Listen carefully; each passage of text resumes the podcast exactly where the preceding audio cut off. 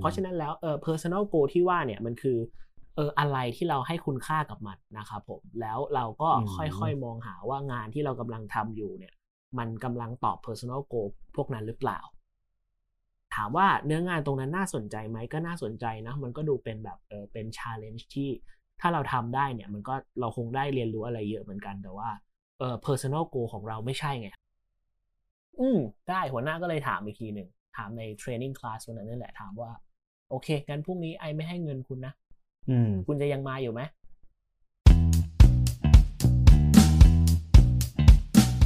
Welcome to On the Job Talking Podcast by Career Compass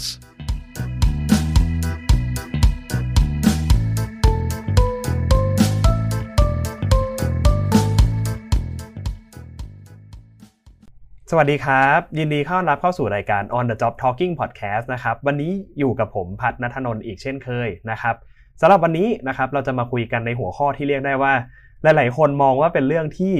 ไม่อยากพูดถึงสักเท่าไหร่นะครับแต่จริงๆก็ต้องบอกว่ามันเป็นเรื่องที่ปฏิเสธไม่ได้นะครับว่าในชีวิตของ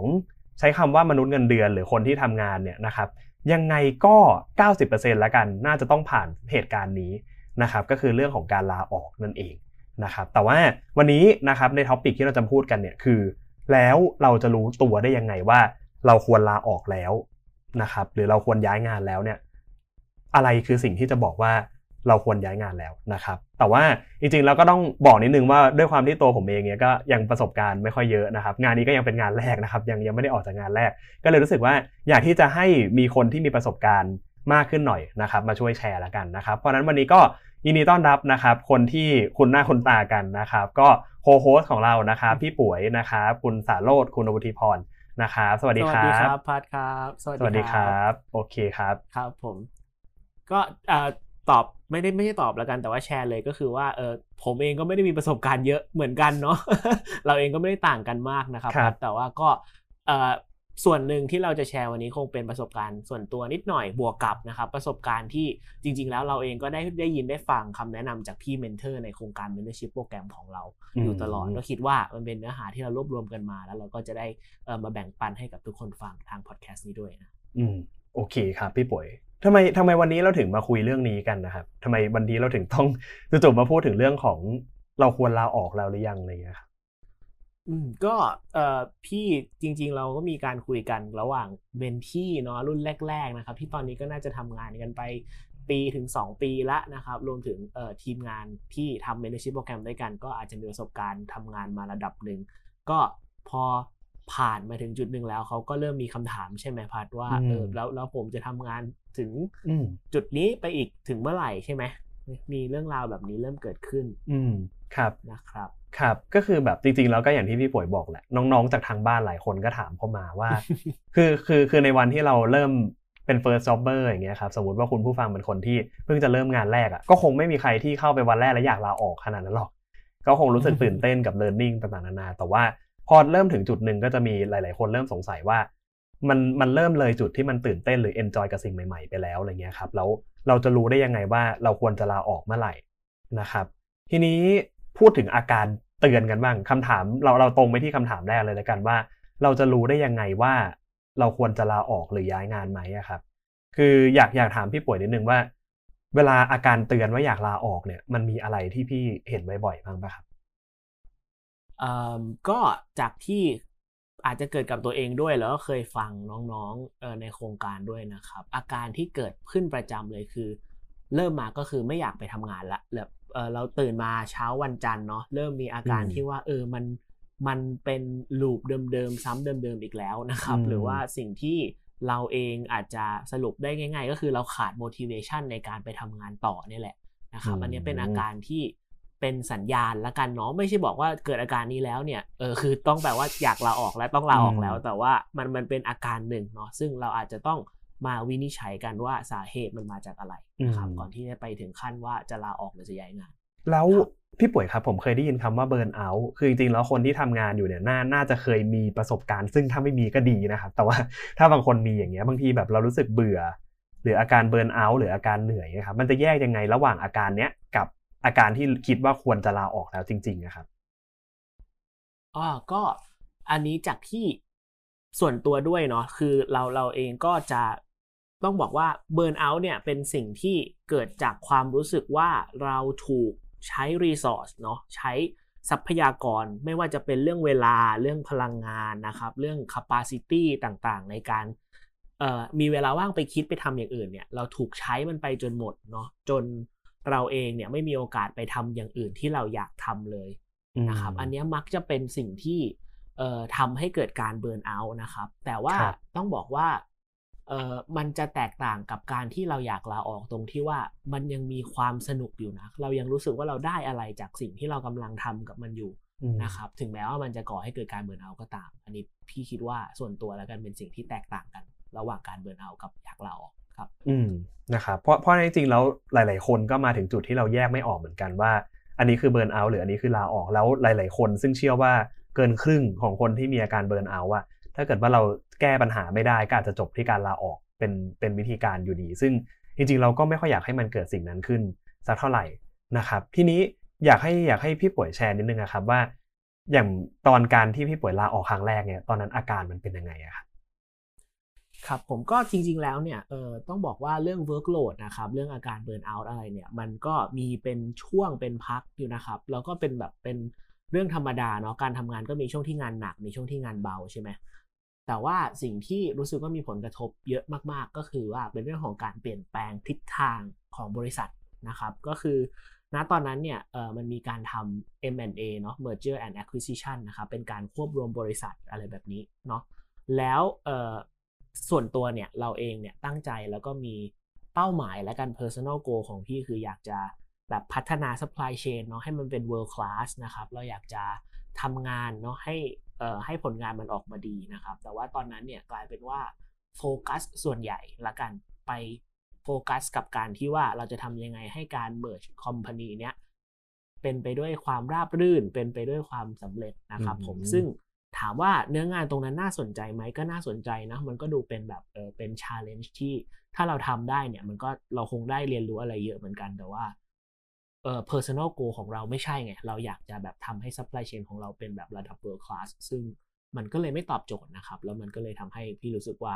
อืมพอ personal goal กับงานที่ได้รับมอบหมายมันไม่ตรงกันแล้วเราก็เลยคิดว่าเราไปมองหาโอกาสอย่างอื่นน่าที่มันตอบโจทย์กว่าน่าจะดีกว่าอืมคือเพราะเพราะเพราะฉะนั้นฟังดูอย่างสิ่งที่พี่ป่วยเล่ามาเนี่ยมันมีคีย์เวิร์ดคำหนึ่งคือคำว่า personal goal เนาะครับผมซึ่งซึ่งจริงๆแล้วเราผมคิดว่ามันค่อนข้างน่าสนใจเหมือนกันคือหลายๆคนที่อยากลาออกอย่างเงี้ยครับบางทีคือเราออกเพราะเรารู้สึกว่าเราพ่ายแพ้คือคือคือเรารู้สึกว่าเราอยู่ที่นี่ต่อไปไม่ได้แล้วเพราะเราแบบเราเศร้าชีวิตเราเศร้าเหลือเกินแต่ว่าอาจจะไม่ได้ take into consider คำว่า personal goal เลยอยากให้ช่วยเล่าเพิ่มเติมให้หน่อยได้ไหมครับว่าไอ้คำว่า personal goal เนี่ยมันคือมันคืออะไรอะพี่ครับอันนี้ก็ถ้าถ้าเราเข้าถ้าเราพูดไปถึงเอ่อคำแนะนำต่างๆที่ได้มาจาก mentorship program เนาะเอ่อพี่เชื่อว่าหลายๆคนที่เอ่อมี mentor เขาก็จะถามว่าแล้วเป้าหมายส่วนตัวนะครับหรือสิ่งที่เราให้คุณค่าในชีวิตเนี่ยมันมีอะไรบ้างนะครับผมซึ่ง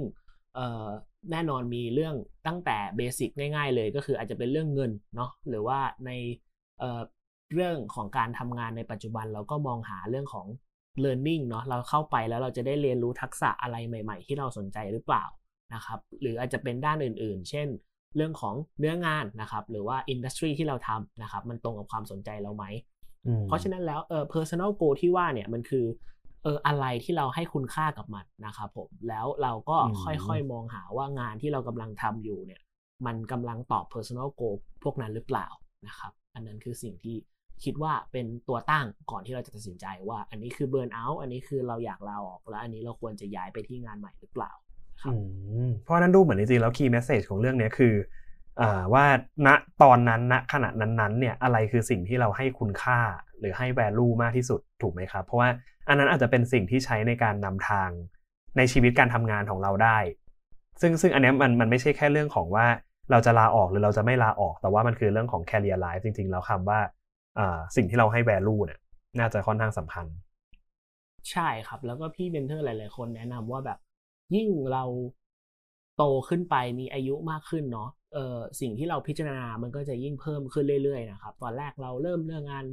งานแรกใช่ไหมเราสนใจว่าเราจะได้เรียนรู้เยอะไหมนะครับเราจะได้ท ทักษะใหม่ๆหรือเปล่าพอเราเติบโตขึ้นมานะครับเราอยากจะมีครอบครัวมีแต่งงานมีลูกใช่ไหมเรื่องเงินก็จะเริ่มมีมีประเด็นเข้ามาละนะครับผมแล้วก็พอเราโตขึ้นไปเรื่อยๆสิ่งที่เราต้องมองว่ามันเป็นเป็น personal goal เนี่ยมันไม่ได้แค่เปลี่ยนเนาะมันจะขยายไปเรื่อยๆนะครับอันนี้เราโฟกัสแค่หนึ่งตอนนี้เราเติมเป็นสอง สาม สี่อะไรแบบนี้นะครับผมก็เป็น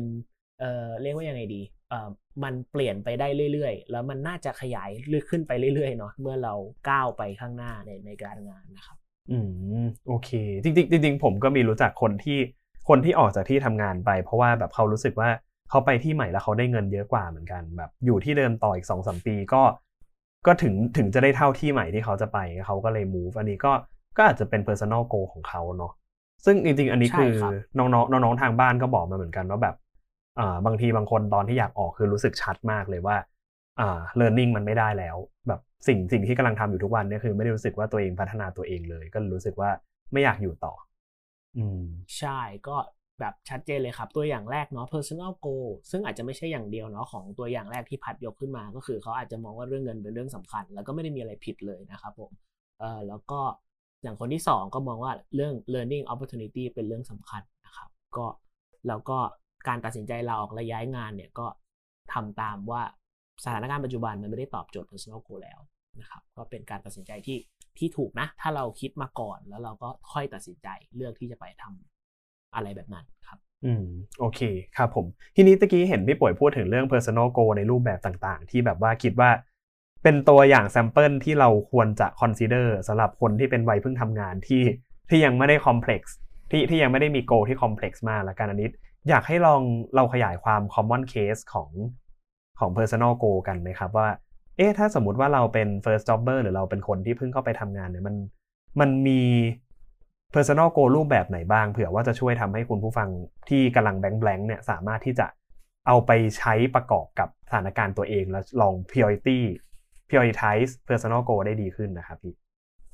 ครับก็เอ่ออันนี้ก็เป็นสิ่งที่ได้รับฟังมาจากพี่เมนเทอร์หลายๆคนอีกเหมือนกันเนาะมันจะแบ่งออกได้เป็นไม่เกิน สี่ถึงห้า อย่างหรอกครับสำหรับเอ่อเด็กรุ่นใหม่เนาะจริงๆจริงๆทำงานมาเกือบสิบปีแล้วก็มันก็ไม่พ้น สี่ถึงห้า อย่างนี้เหมือนกันนะนะครับผมก็อย่างแรกเลยก็คือเรื่องเนื้อหางานเนาะแน่นอนตรงไปตรงมานะครับหน้าที่ความรับผิดชอบของเราคืออะไร job description ของเราคืออะไรเนาะคือเอ่อบางทีเราอาจจะพอจะเห็นภาพและเคยได้ยินมาบ้างว่าสายงานเนี้ยมีหน้าที่ความรับผิดชอบอะไรบ้างนะครับผมแล้วก็เอ่อนั่นนั่นคือเรื่องของฝั่ง job description เนาะอีกด้านหนึ่งคือเรื่องของ industry นะครับเราควรไปทำในอุตสาหกรรมที่เราสนใจเช่นกันเนาะบางทีเราอาจจะแบบได้ job ที่ดีมากแต่ว่ามันอาจจะอยู่ใน industry ที่แบบไม่ได้อยู่ในความสนใจเราเลยอะไรเงี้ยครับก็มันก็อาจจะทำให้เราไม่ได้สนุกกับเนื้องานเหมือนกันนะครับอืมแล้วก็จริงๆแล้วบางทีมันอาจจะไม่ใช่ว่าเรามองว่าเราจะต้องทำเนื้องานนี้ไปตลอดก็ได้ถูกป่ะครับคือสมมุติว่าบางคนที่เขายกตัวอย่างเล่นๆแล้วกันนะครับสมมุติว่าเขาบอกเขามีโกเป็นอยากโตไปเป็นผู้บริหารด้านอสังหาอะไรเงี้ยบางทีคือจ็อบที่คุณควรจะไปทำจ็อบแรกเนี้ยก็อาจจะต้องเกี่ยวกับอสังหาหรือเปล่าหรือไม่งั้นอยู่ในฟิลที่รีเลทเช่นอ่าทำงานในวงการก่อสร้างหรือเปล่าอะไรเงี้ยไม่ใช่หลุดไปที่อื่นก็อาจจะทำให้อ่าเรื่องของสโคปงานอาจจะไม่แมชใช่ป่ะครับอืมใช่ครับแล้วก็แน่นอนคือถ้าเราอาจจะยังไม่ได้เลือกได้นะว่าบริษัทไหนหรือว่าเอ่อตำแหน่งไหนในบริษัทที่เราเป้าตั้งเป้าหมายเอาไว้นะครับเพราะว่ามันก็ค่อนข้างยังไกลเกินไปแต่ว่าอย่างน้อยเราเราเลือกอินดัสทรีที่เราสนใจแล้วก็มันก็จะช่วยให้เราแบบค่อยๆนาวิเกตตัวเองไปในอินดัสทรีนั้นนะครับทีนี้จริงๆผมผมรู้จักหลายๆคนเหมือนกันที่เขาเจอปัญหาคล้ายๆกันคือเหมือนกับพอเข้าไปทำงานจริงแล้วอะครับรู้สึกว่าเนื้องานมัน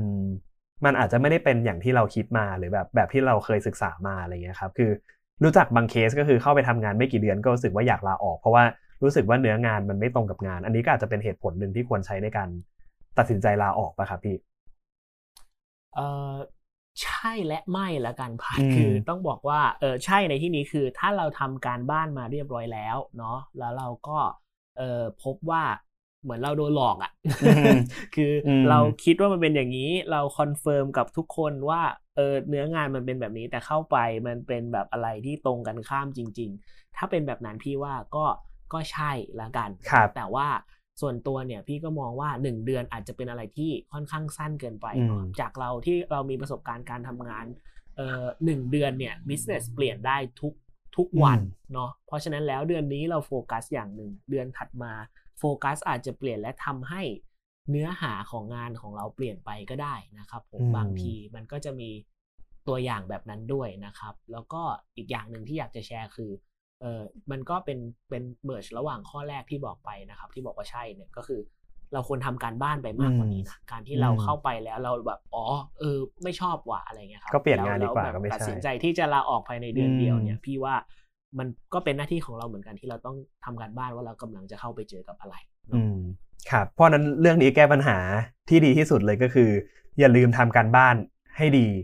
ก่อนจะเข้าไปยกตัวอย่างเช่นสมมติว่าเราสนใจอินดัสทรีนี้ศึกษาในอินเทอร์เน็ตครบทุกอย่างบางทีไปทำจริงอาจจะไม่เหมือนก็ได้ก็อาจจะแก้ด้วยการทำความรู้จักกับคนที่เคยทำที่นี่หรือว่าคุยกับคนที่ตอนนี้ก็อาจจะเป็นคนรู้จักที่ยังอยู่ที่นั่นก็ได้ก็จะช่วยได้ถูกป่ะครับใช่ครับผมแล้วก็เออแล้วก็ส่วนหนึ่งต้องทำใจเนาะคือบางทีบางคนก็มองว่าเรามองไว้ว่าแบบเราอยากจะเข้าไปทำแล้วเราจะเจอเนื้องานแบบที่เราไปศึกษามาไว้นะครับมีภาพความภาพที่วาดไว้สวยงามเลยนะครับต้องบอกว่าถ้าเราเข้าไปทำจริงปุ๊บอะมันอาจจะไม่ใช่แบบนั้น ร้อยเปอร์เซ็นต์ อยู่แล้วเนาะมันไม่มีทางเลยที่ที่เราจะฟังศึกษาเหมือนเราเราได้ข้อมูลแบบ second hand มาใช่ไหมกับการเข้าไปลองทำจริง first hand เนี่ยให้ตายยังไงก็ไม่มีทางเหมือนกัน ร้อยเปอร์เซ็นต์ ทีเนี้ย threshold ของเรามันอยู่ที่ไหนนึกออกไหมคืออ๋อมันไม่เหมือนเดิมมันไม่เหมือนกับที่เราคาดหวังไว้ว่ามันเหมือนกันแค่ หกสิบเปอร์เซ็นต์ มันโอเคไหมอะไรอย่างเงี้ยครับซึ่งพี่ว่าอันเนี้ยมันก็เป็นเรื่องของ personal เหมือนกันว่าเรายืดหยุ่นแค่ไหนเนาะแล้วก็ต้องบอกว่าโลกปัจจุบันเนี่ยยืดหยุ่นต้องยืดหยุ่นมากๆจริงๆก็ถ้าย้อนกลับไปช่วงโควิดพีคเนี่ยเออคือสิ่งที่เคยเป็นงานปัจจุบันงานประจำที่เราทำใช่ปะช่วงสถานการณ์โควิดเนี่ยไม่เหมือนเดิมแน่ๆนะครับแล้วก็มันเปลี่ยนไปทั้งหมดเพราะฉะนั้นความยืดหยุ่นก็ก็มีมีปัจจัยสำคัญเหมือนกันเนาะครับโอเคทีนี้อันนี้คือในเรื่องของเนื้องานแล้วกันนะครับทีนี้เราไปที่อ่าแคตตากอรีถัดไปดีกว่าครับพี่ครับอ่าอันต่อมาเนาะก็คือเป็นเรื่องของ career path ละกันเนาะเมื่อกี้เรากำลังพูดถึงเนื้องานเนาะจุดที่เราเข้าไปทำใช่ไหมครับแต่ตอนนี้เรากำลังพูดถึงเส้นทางละเส้นทางข้างหน้าว่าพอเราเลือกทำงานอันนี้แล้วเนี่ยเส้นทางข้างหน้ามันจะเป็นยังไงมันมีโอกาสให้เราเติบโตมากน้อยแค่ไหนนะครับอันนี้ก็เป็นสิ่งที่พี่คิดว่าน่าจะเป็นสิ่งหนึ่งที่เราทุกคนก็พิจารณาตลอดทั้งแคเรียร์เนาะเราก็อยากทำงานแล้วก็เออเรียกว่าไงดีอย่างน้อยเรารู้ว่าเรามีโอกาสที่เราจะไปทำอะไรแบบใหม่ๆหรือว่ามีโอกาสเติบโตไปเป็นเออ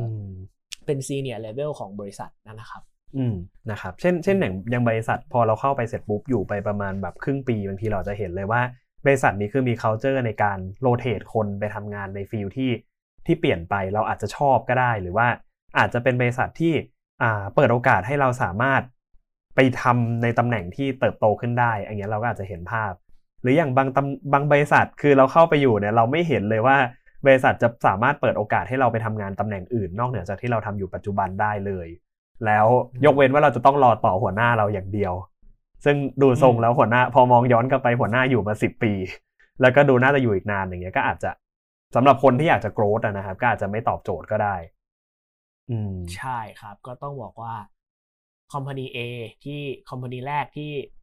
พัดยกตัวอย่างให้ฟังเนี่ยก็มันเปิดโอกาสให้เราไปทำอะไรอย่างอื่นมากขึ้นอยู่แล้วเทียบกับ company ที่สองนะครับก็ก็เป็นปัจจัยหนึ่งที่น่าจะพิจารณานะครับเอ่ออีกอันนึงที่อยากจะแชร์ก็คือส่วนใหญ่อะบริษัทที่เขายอมให้โรเตทเปิดโอกาสให้คนไปทำโรใหม่ๆทั้งๆที่ตัวเองอาจจะไม่ได้มีเรียกว่ายังไงดีเอ่อมี expertise ในด้านนั้นเนี่ยมันสามารถดูได้เลยว่าหัวหน้าเราหรือว่าคนที่ทำงานมาก่อนเราไม่กี่แบบ สองสาม ปีสี่ ห้าปีอะไรเงี้ยครับเขาโรเตทไปกี่ตำแหน่งแล้วเนาะอันเนี้ยเป็นสัญญาณที่น่าสนใจว่าบริษัทเนี้ยให้โอกาสขนาดไหนนะครับพี่เคยเจอหัวหน้าที่แบบอ๋อแม่งทำตั้งแต่เซลส์ไปจนถึงเอ่อแบบ purchasing ไปจนถึงดูแล warehouse ดูแล supply chain ทำมาหมดแล้วนะครับก็มีซึ่งก็ มันก็เป็นสัญญาณที่ค่อนข้างชัดเจนว่าโอเคแปลว่าบริษัทนี้เขาค่อนข้างเปิดโอกาสให้กับคนโรเตทไปทำหลายๆตำแหน่งนะครับครับพี่ป่วยครับทีนี้มาถึงอีกอีกอีกหัวข้อหนึ่งที่ตะกี้เราคุยกันคือเรื่องของ learning เนาะอืมครับผมใช่ใช่คือคือผมว่าจริงๆ learning ก็เป็นหนึ่งในสิ่งที่ต้องบอกว่าอ่าเด็กรุ่นใหม่ละกันผมยังนับตัวเองเป็นเด็กรุ่นใหม่ได้อยู่ใช่ไหมได้ยังได้อยู่เนาะพี่ยังนับตัวเองเป็นเด็กรุ่นใหม่เลยได้พี่โอเคได้ได้เลยพี่เอาที่เราสบายใจใช่คุยกันสองคนก็สบายใจกันเองนี่แหละครับเราเด็กรุ่นใหม่โอเคได้ครับคือจริงจริงจริงคำหนึ่งที่ได้ยินชัดจากแบบเวลาแบบมีน้องๆมาถามงานมาถามว่าเอ้ยงานนี้น่าทำไหมบางทีหลายๆคนจะชอบถามว่าเอ้ยพี่งานนี้แบบมันได้ learning ดีไหมอืมคือผมรู้สึกว่าจริงเดี๋ยวนี้เราโฟกัสเรื่องของ learning กันมากขึ้นคือเรามองว่าบางคนมองว่าการเรียนรู้สิ่งใหม่ๆอยู่ตลอดเนี่ยคือไม่ได้อยากทำงานเดิมไปตลอดเนี่ยคือเป็นเป็นสิ่งที่ดีนะครับแต่ว่าเอาเอาจริงถ้าถ้าถ้าในมุมของผมที่พอเราเริ่มทำงานมาได้สักพักหนึ่งอะเนาะเราก็จะเห็นว่าจริงๆแล้ว learning อ่ะมันแตกออกมาได้อีกนะมันคือบางคนมอง learning ต่างกันบางคนมองว่าคำว่า learning คือเราจะต้องรู้กว้างๆจะต้องรู้เรื่องใหม่ๆตลอดเวลาแบบเอ้ยเรื่องนี้ผมเคยรู้แล้วผมไม่อยากทำมันอีกแล้วก็มีกับอีกบางคนที่อาจจะอยากมี mastery ในสิ่งนั้นๆเขามองว่าอันเนี้ยคือเป็น learning ที่เขาต้องการคือขอให้ฉันได้ทำงานนี้ให้ดีขึ้นเรื่อยๆทุกวันเถอะอันนี้คือสิ่งที่ฉันมองว่าฉันได้ learning เพิ่มอืมอืมครับใช่เห็นด้วยเลยพัดก็คือพี่เห็นตัวอย่างเนาะบางคนที่อาจจะเข้าไปทำงานได้หนึ่งปีแล้วเนี่ยแล้วพบว่าตัวเองบอกว่ามันไม่มีอะไรใหม่ให้ผมเรียนรู้แล้วอะไรเงี้ยครับเออแล้วก็จะมีบางคนที่ทำงานไปได้สามปีแล้วก็ยังตอบว่ามันยังมีอะไรที่ผมยังทำไม่เป็นอยู่เลยอะเออผมยังต้องเรียนรู้อยู่ทุกวันเออพี่พี่กำลังไม่พูดถึงตัวคอมพานีแล้วกันเนาะว่าคอมพานี A กับคอมพานี B เนี่ยมันมันมี learning system ที่ดีหรือไม่ดีอันนั้นก็เป็นคิดซะว่าสองอันนี้มันพอกันละกันเอ่อแต่สิ่งที่จะแชร์ก็คือว่ามันอยู่ที่ความคาดหวังของเราด้วยนะครับว่าเราต้องการ learning ใน level ไหนคนแรกที่บอกว่าทำงานมาปีนึงแล้วแล้วไม่รู้แล้วว่าจะเรียนรู้อะไรใหม่ๆจากที่นี่ได้อีกแล้วเนี่ยเอ่อเราก็ต้องมองว่าเขากำลังได้ learning ไปใน level ไหนนึกออกปะใน level ไหนในที่นี้คืออะไรคือเขาอาจจะได้learning ในระดับที่อธิบายได้ว่ากระบวนการมันเป็นยังไงเนาะอ๋อเราทำงานอันเนี้ยในตำแหน่งเนี้ยมันก็ต้องทำหนึ่ง สอง สาม สี่ ห้าแล้วก็จบนี่ออกไหมนั่นคือ level หนึ่งนั่นคือ learning ของ level หนึ่งซึ่งไม่ผิดถ้าเราเราอยากจะเรียนรู้แค่ level นี้เนาะมันเป็นการเรียนรู้ที่เราค่อนข้างเรียกว่า general เรารู้ว่ามันทำงานยังไงเนาะเราสามารถเชื่อมโยงได้นะครับเราสามารถอธิบายได้โอเคนั่นคือหนึ่ง level นะครับแต่สำหรับนายคนที่สองเนี่ยเขาอาจจะบอกว่าเอ้ยผมรู้อยู่แล้วนะครับตอนนี้สามปีผมรู้แล้วว่ากระบวนการหนึ่ง สอง สาม สี่ ห้ามันทำงานยังไงนะครับผมและผมอยากจะเป็นคนที่เป็น leader ของทั้งสเต็ปหนึ่ง สอง สาม สี่ ห้านะครับมี mastery และ expertise ตรงนั้นและสามารถสอนคนอื่นได้รวมถึงสามารถ restructure process หนึ่ง สอง สาม สี่ ห้า นั้นให้มันกลายเป็น process ที่ดียิ่งขึ้นไปอีกจนถึงขั้นเป็น global standard สมมุตินั่นคือคนละคนละ level นะนะครับผมแล้วก็แค่แค่อยากจะแชร์ว่าเราอาจจะต้องประเมินตัวเองเหมือนกันว่า learning เนี่ยเราอยากได้ learning แบบไหนแค่แบบหนึ่งหรือแบบที่สองนะครับผมอืมนะครับอืมซึ่งจริงๆเรื่องเนี้ยไม่ได้ไม่ใช่ว่ามันถูกหรือผิดไม่ใช่ว่าแบบเอ้ยทุกคน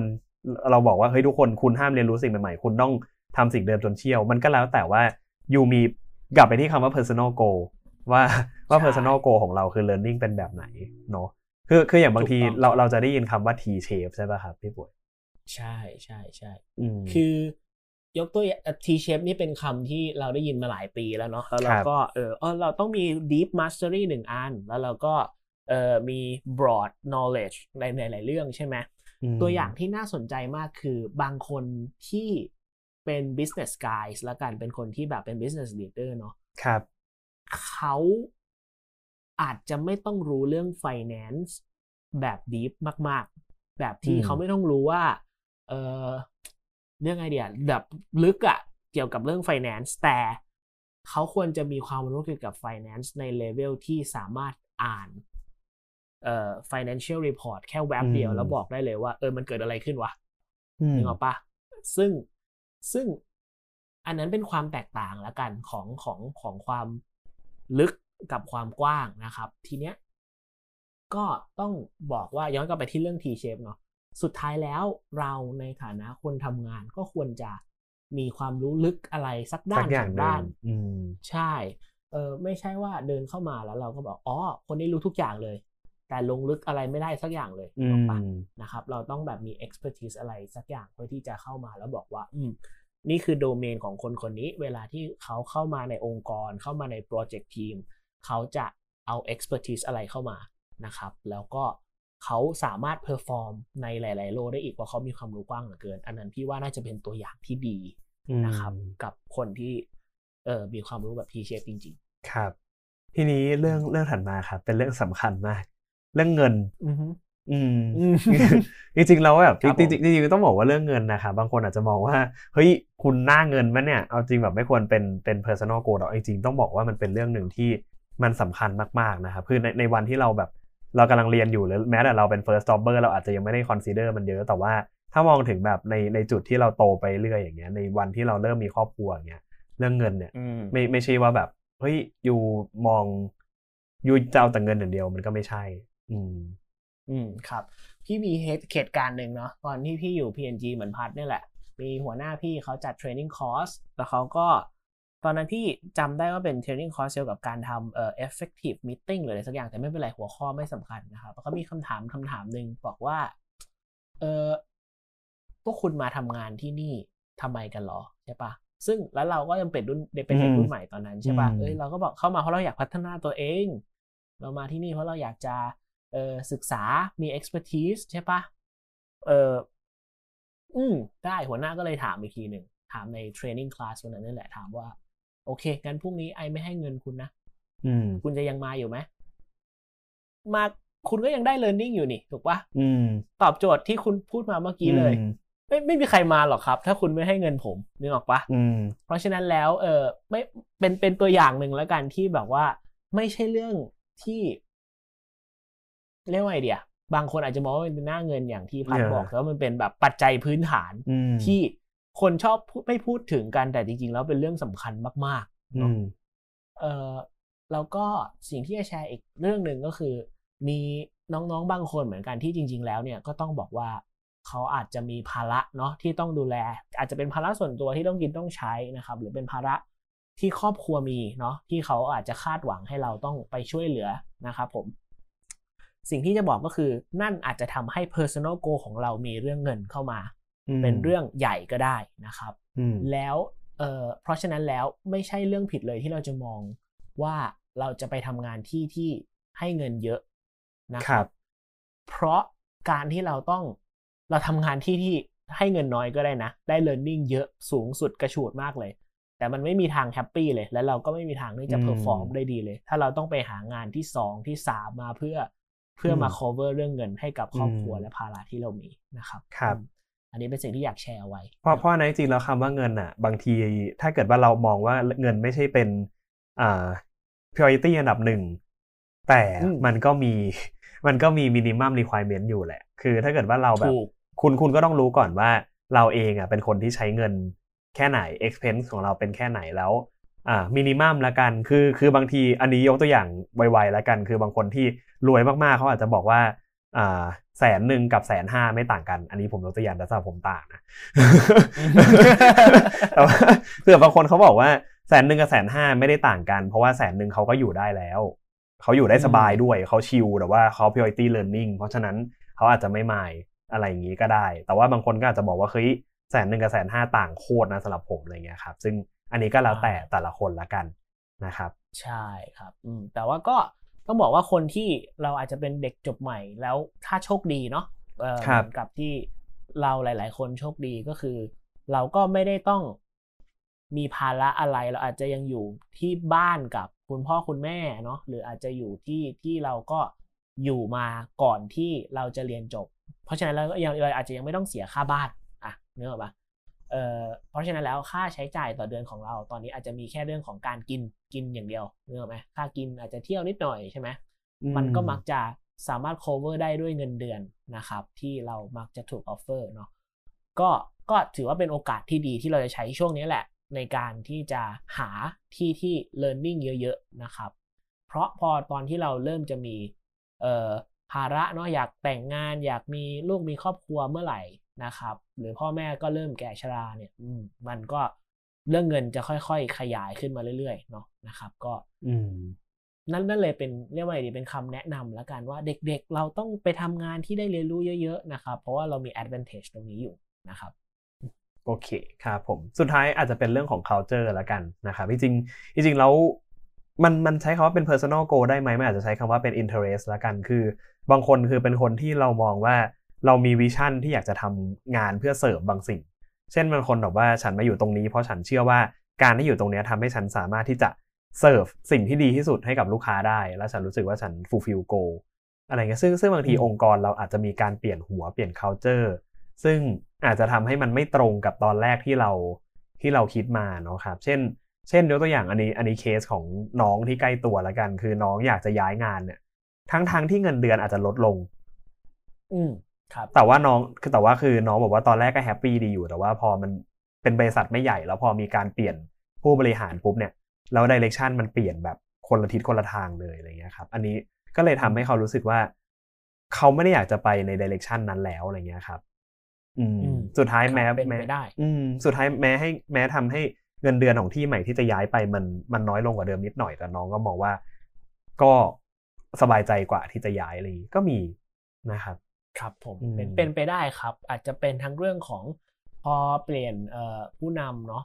เอ่อ อาร์ แอนด์ อาร์ เนาะย้อนกลับไปข้อแรกเลยนะครับหน้าที่เนื้อหางานของเราเปลี่ยนและไม่ตอบโจทย์ก็อาจจะเป็นข้อนั้นนะครับหรืออาจจะทำให้ culture และ value ของบริษัทที่เราคิดว่าเออมันไปด้วยกันได้กับเราเนี่ยมันไม่เหมือนเดิมแล้วก็ก็ไม่แปลกครับที่จะที่จะเปลี่ยนงานเนาะบางที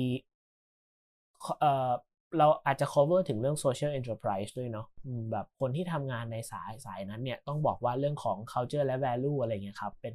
เป็นอาจจะเป็นเรื่องที่ใหญ่มากสำหรับเขาเนาะเขากำลังมองหา meaning จากงานที่เขากำลังทำอยู่ถ้าถ้า social enterprise ที่สมมติเนาะเราสนใจเรื่อง education มันเปลี่ยนไปเป็นสนใจเรื่องอื่นแล้วไม่แปลกเลยที่คนจะออกกันหมดเนาะมันก็อันนี้อาจจะเป็นตัวอย่างหนึ่งที่ชัดเจนว่าเออ culture value ของบริษัทมันฟิตหรือเปล่าอืมเพราะเพราะนั้นจริงจริงอย่างที่เราคุยกันมาไงครับตะกี้จริงก็มีที่พี่ป่วยพูดเข้าไปแล้วแหละว่าเฮ้ยมันมันไม่ใช่ว่าคุณจะต้องแบบ priority เงินอย่างเดียวคือฉันจะอยู่ในที่ที่เงินเยอะที่สุด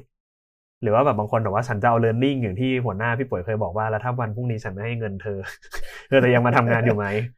อืมเพราะในจริงผมคิดว่า key message ของเรื่อง personal goal คือมันไม่ใช่แค่ว่าอยู่ต้อง select สิ่งที่อันดับหนึ่งแล้วจบแต่คือก็มันก็มีการเวทเนาะเรื่องของว่าคุณให้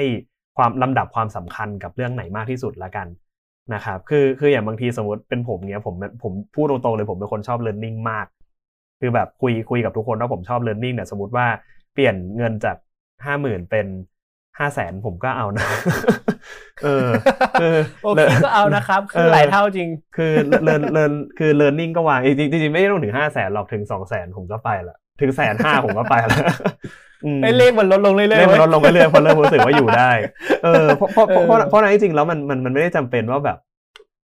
อยู่จะต้องเอาเลิร์นนิ่งเป็นอันดับหนึ่งเท่านั้นอะไรเงี้ยคือคือสุดท้ายผมว่ามันอยู่ที่ที่เราเซตไพรออริตี้ยังไงมากกว่าเนาะหลายๆอย่างมันปนกันได้อยู่ละครับไม่ไม่เลือกหนึ่งแน่นอนนะครับพี่มองว่าเราควรจะมองทุกด้านเลยนะครับแล้วก็สุดท้ายแล้วเดี๋ยวเราจะตอบตัวเองได้เองแหละว่าห้าหกด้านเนี้ยเราโอเคกับจุดไหนเนาะ threshold ของเราอยู่ตรงไหนเราโอเคมากๆกับเรื่องนี้ถ้าเราได้เท่านี้เราจะไม่ acceptable แล้วถ้าเราไม่ได้อันนี้นะครับมันแล้วเดี๋ยวเราจะรู้เองว่างานตอนเนี้ยมัน work ไหมแล้วก็ถ้าเราจะย้ายงานงานใหม่มัน work หรือเปล่านะครับ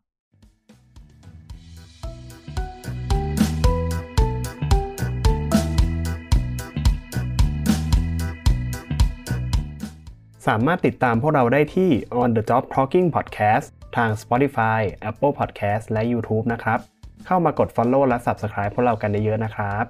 และหากมีข้อติชมคำแนะนำหรือมีเรื่องที่อยากรู้เรื่องไหนสามารถเข้ามาพูดคุยกับพวกเราได้ที่กลุ่ม Facebook On the Job Talking Podcast หรือเพจ Career Compass นะครับ